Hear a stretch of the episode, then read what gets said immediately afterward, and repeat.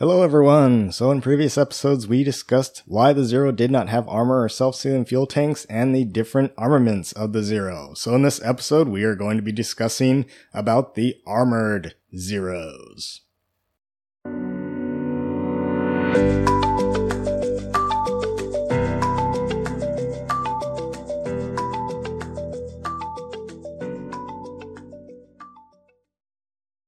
Over the course of its production, the Zero was gradually upgraded to include additional features. It was not until the introduction of the A6M5B and C variants, or in Japanese known as the Otsu and Hei variants, that the protection for the pilot began to be implemented. The B variant added a 1.75 inch panel of bullet resistant glass behind the windshield. Additionally, one of the 7.7mm machine guns was replaced with a 13mm machine gun. This was the first change in the Zero's armament since the prototype. 470 of the B variants were produced. The C variant continued to upgrade the plane's firepower and protection. For firepower, two 13mm machine guns were added to the wing armament outboard of the 20mm cannons. To compensate for the increase in weight, the remaining 7.7mm machine gun was removed. Underwing racks were also installed to allow the aircraft to carry rockets or bombs.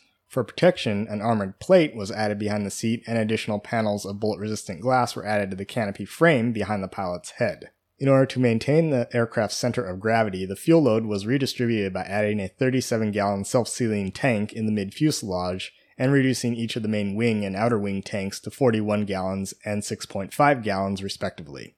The drop tank was also reduced to a 79 gallon capacity. As a result of these changes, the C variant was 13 knots slower and 600 pounds heavier than the base model. By this time, chief designer Jiro Horikoshi was occupied with designing the A7M Reppu, and further modifications to the Zero was conducted under the supervision of engineer Eitaro Sano. While there was some discussion in installing the new Kinsei 62 engine, which would have provided a 250 horsepower increase, the Navy did not allow it and instead advised the use of a water methanol injection for increased power.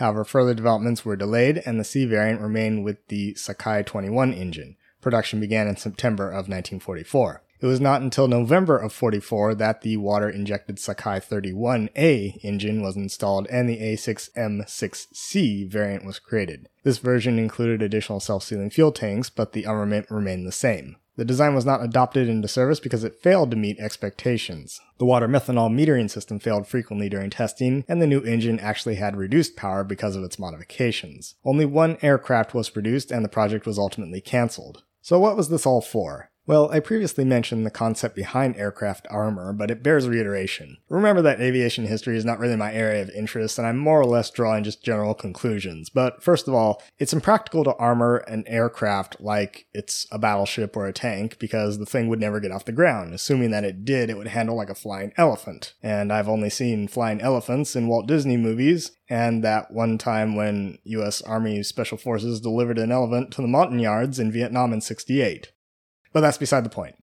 Even armored aircraft are still relatively thin skinned due to most of the armor being focused around the cockpit and critical systems. The famous example being the Fairchild Republic A-10 Thunderbolt II, where even its systems that are not armored have redundancies to ensure that they can be operated if their primary means of operation fail. The World War II equivalent is probably something like the Soviet IL-2 Sturmovik. However, these are ground attack aircraft, and it's anticipated that they will interact with targets on the ground that find their presence unwelcome, shall we say. Even fighter planes that were known to take numerous hits and keep on flying were not armored to the nth degree. Although some did possess armor, the key feature was that they were probably just really sturdy and well built. I suspect that a lot of people misconstrue armor as imparting some kind of invulnerability. Indeed, there is something to be said for the ability to so- absorb hits and keep on flying, but remember that we're talking about aircraft here, not bank vaults.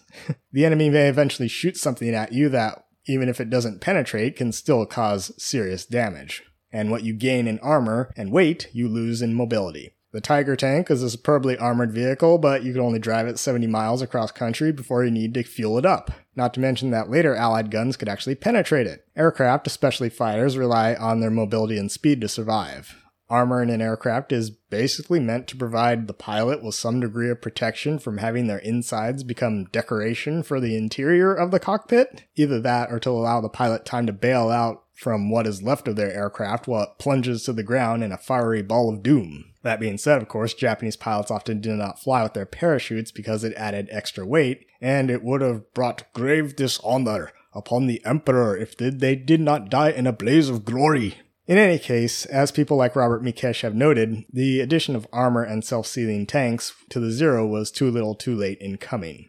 We've already looked at the factors about why that is, but in the end, it does not seem like the addition of such features to the Zero without a concomitant increase in engine power drastically improved its effectiveness, especially so late in the war.